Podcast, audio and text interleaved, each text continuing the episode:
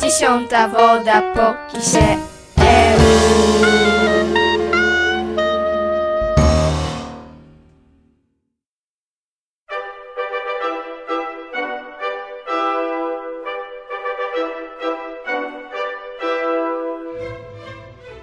Dzień dobry Państwu.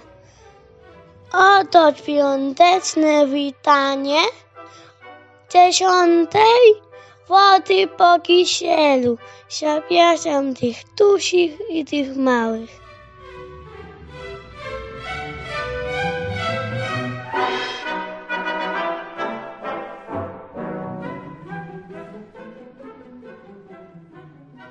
Święty Mikołaj to postać starszego mężczyzny z białą brodą, ubranego w czerwony strój. Rozwozi dzieciom prezenty saniami ciągniętymi przez zaprzęg reniferów.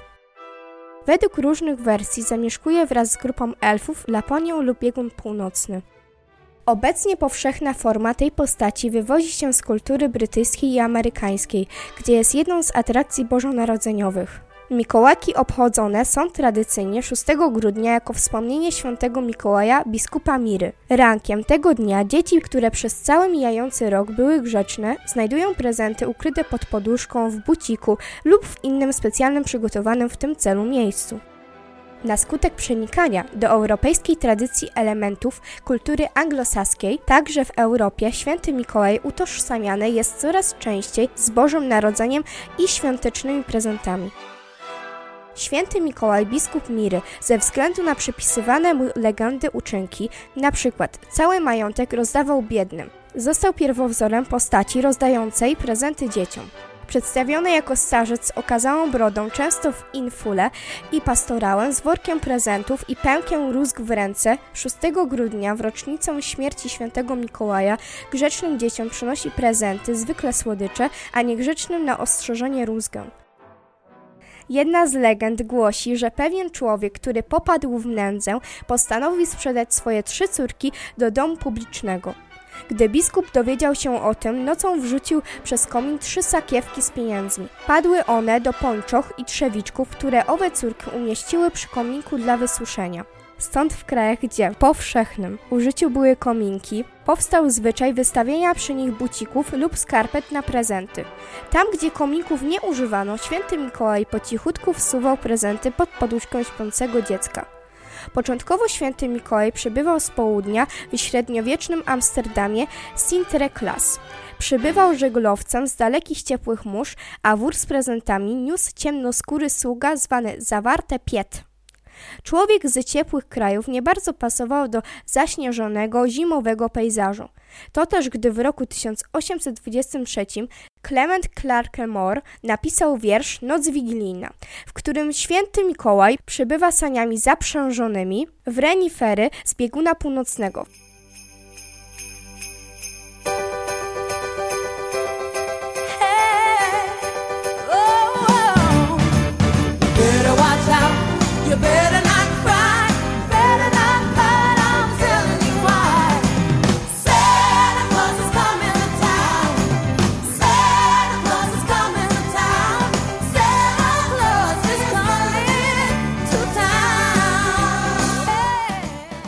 Większość ludzi na całym świecie jest zgodna co do tego, jak wygląda święty Mikołaj. Rubaszny w czerwonym płaszczu i z białą brodą. Ale nie zawsze tak wyglądał w ukształtowaniu i rozpowszechnianiu jego współczesnego wizerunku, tworzonego dopiero w 1931 roku. Pomogły reklamy napoju Coca-Coli. Staruszka z siwą brodą stworzył dla Coca-Coli amerykański ilustrator Hudon Sundblor. Modelem Sundbloda był jego przyjaciel i sąsiad. Przez ponad 30 lat w świątecznych reklamach Coca-Coli pojawił się coraz to inny obrazek przedstawiony świętego Mikołaja.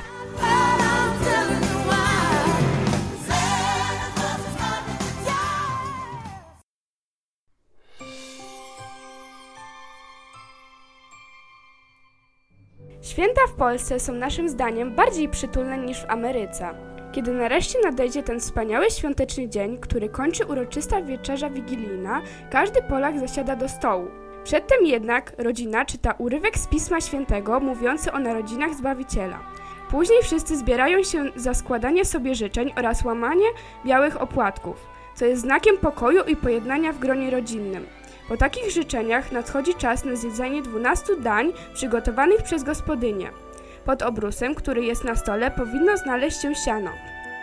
Tradycja mówi, że na stole wigilijnym nie powinno znaleźć się danie mięsne, a cały dzień przed wieczerzą jest dniem ścisłego postu. Po uczcie śpiewane są kolendy, które kończą tak uroczyste spotkania. Później o północy zorganizowana jest pasterka, na którą wszyscy śpieszą do kościoła. Specjalny chór wyśpiewuje pastorałki ku czci Jezusa, a szopka uroczyście pokazuje święta, jakie są właśnie przeżywane. Pasterka rozpoczyna następny dzień pod nazwą Bożego Narodzenia. Jest to największe święto w tym czasie. Drugi dzień świąt, nie wliczając Wigilii, ku czci świętego Szczepana nie jest już świętem, którym obowiązkiem jest pójście do kościoła.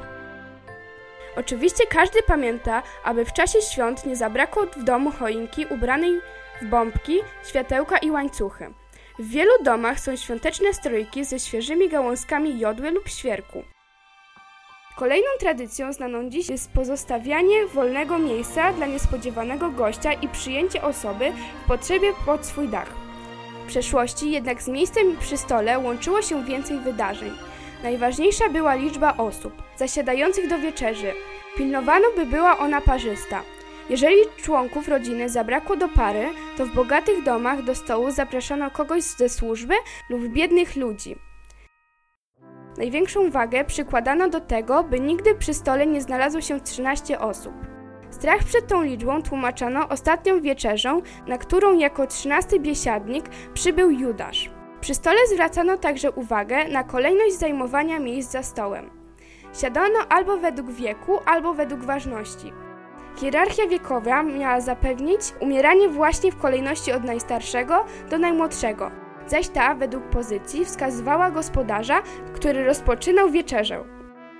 Pierwszy tego dnia do domu powinien wejść mężczyzna. Pod żadnym pozorem nie wolno było się w ciągu dnia położyć.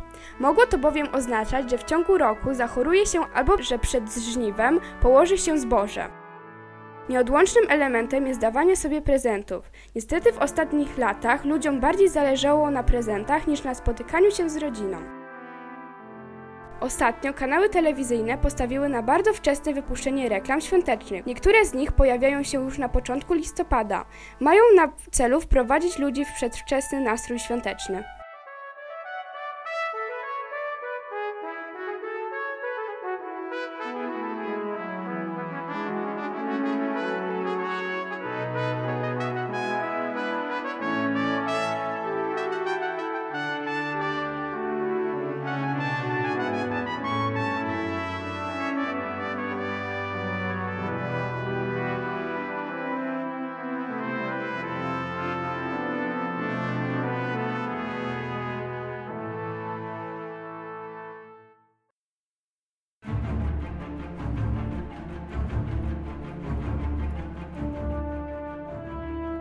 Rozejm bożonarodzeniowy to wydarzenia, do jakich doszło na froncie zachodnim w czasie I wojny światowej w dniach Bożego Narodzenia w 1914 roku między bratającymi się oddziałami alianckimi i niemieckimi. Początkowo brali w tym udział jedynie szeregowi żołnierze i podoficerowie. Najpierw żołnierze niemieccy dekorowali swoje okopy lampkami i ozdobami bożonarodzeniowymi. Potem rozpoczęło się wspólne śpiewanie kolęd i wykrzykiwanie życzeń. Obie strony zgodziły się na zebranie i pogrzebanie zabitych leżących na ziemi niczyjej.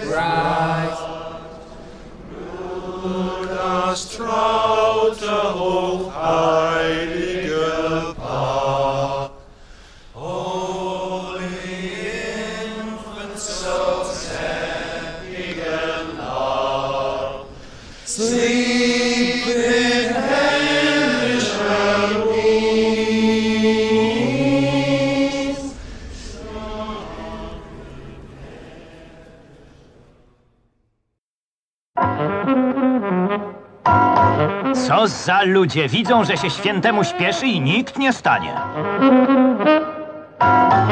Nie ma rady, trzeba robić cuda. Nie są to wprawdzie sanie zaprzężone w reny, ale co robić? Panowie władza, włączyć syrenę i pełnym gazem w Warszawie pilna sprawa państwowa. Święta Bożego Narodzenia w czasach PRL-u były całkiem inne. Druga połowa grudnia była szczególnie gorącym okresem. Gęstniały tłumy przed sklepami, wydłużały się zazwyczaj i tak długie listy kolejkowe. Pocztą pantoflową przekazywano doniesienia z pierwszej, drugiej i trzeciej ręki o tym, gdzie rzucili karpie, śledzie albo niedostępne na co dzień pomarańcze. Poważnym utrudnieniem w zapełnieniu świątecznego stołu była oprócz wysokich cen również reglamentacja towarów. Kartki obejmowały wszystkie podstawowe produkty spożywcze wraz z artykułami codziennego użytku, jak mydło, zapałki czy nafta.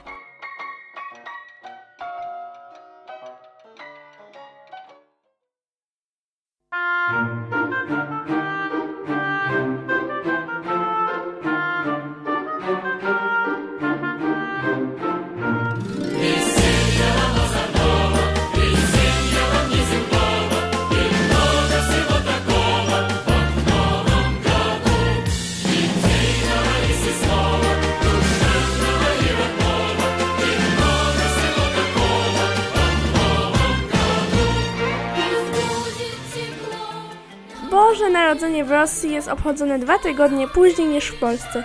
Według kalendarza juliańskiego, który obowiązuje w cerkwi prawosławnej, pierwszy dzień świąt wypada 7 stycznia. Rosyjskie tradycje świąteczne są bardzo podobne do polskich zwyczajów. Prawosławni Rosjanie zasiadają do stołu wigilijnego, na którym jest 12 potraw. Podstawowymi składnikami wigilijnych potraw są zboża, grzyby, suszone owoce oraz groch. Głównym daniem jest tak zwane soczywo, czyli kutia. W Wigilię dzieci znajdują pod choinką prezenty, które przynosi babuszka. Con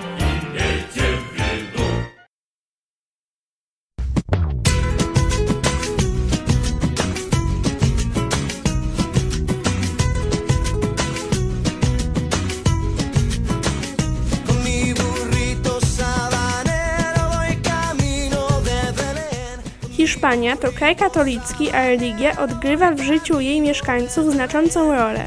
Obchodzi się tu również święto Navidad, czyli Bożego Narodzenia. Jest to jednak zupełnie inne święto niż to w naszym kraju. Przede wszystkim o wiele więcej w nim radości oraz publicznego świętowania na sendero.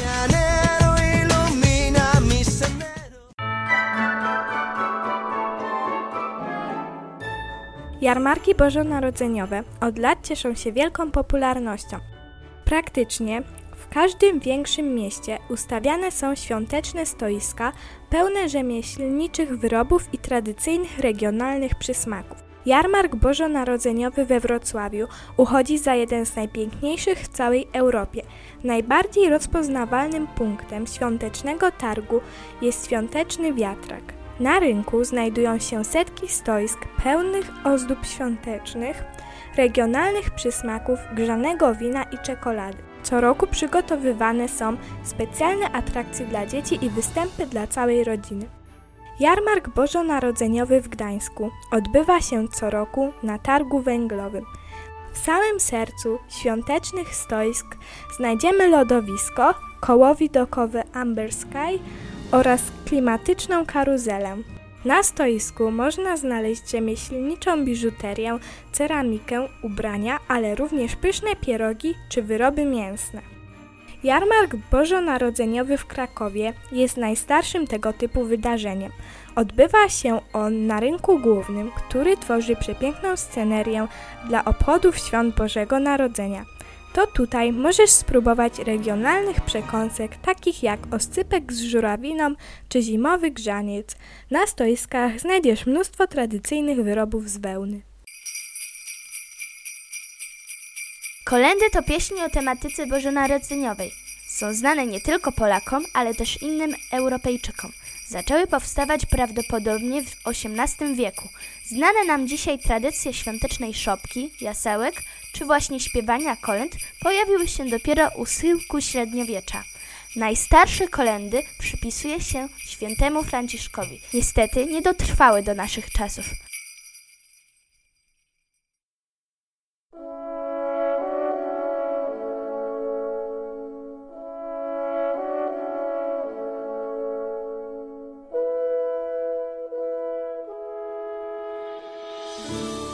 Cicha Noc jest bez wątpienia najpopularniejszą kolendą na świecie.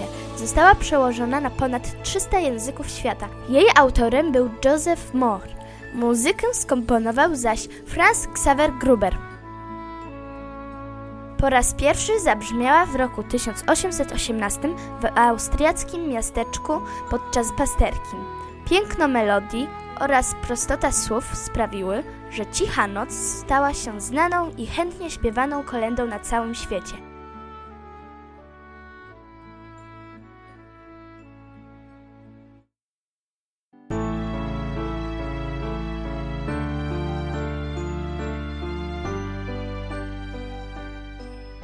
Lulajże Jezuniu jest to jedna z najpopularniejszych oraz najbardziej polska ze wszystkich kolęd.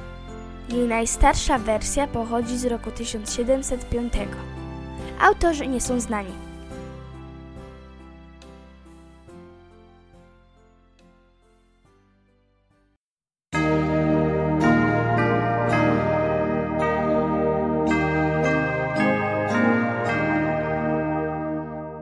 Kolenda wśród nocnej ciszy powstała na przełomie XVIII i XIX wieku.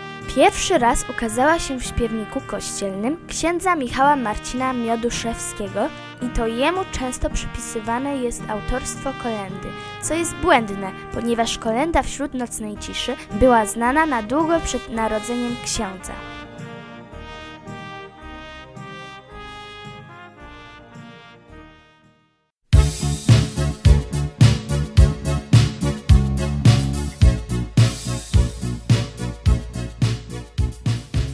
Last Christmas to piosenka angielskiego popowego duetu Wham, wydana w Epic Records w grudniu 1984 roku. Została napisana i wyprodukowana przez George'a Michaela i była opisywana przez wielu artystów od czasu jego pierwszego wydania.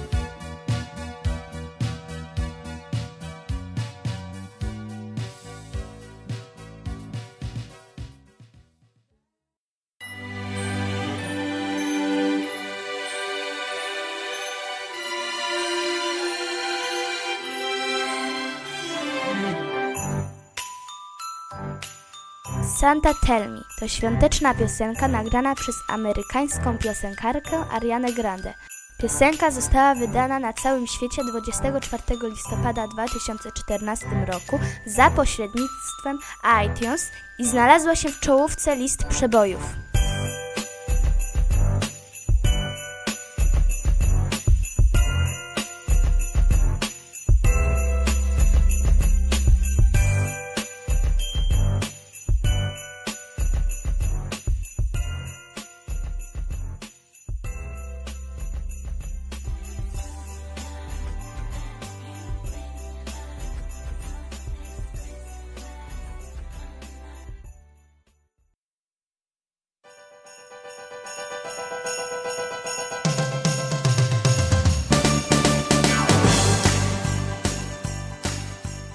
All I Want for Christmas is You to świąteczna piosenka w wykonaniu amerykańskiej piosenkarki i autorki tekstów Mary Carey.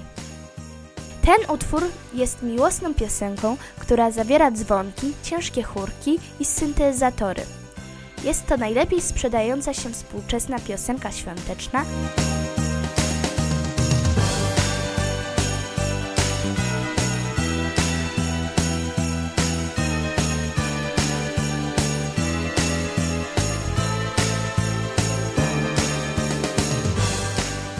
To citko na dziś życzymy wesołych świąt.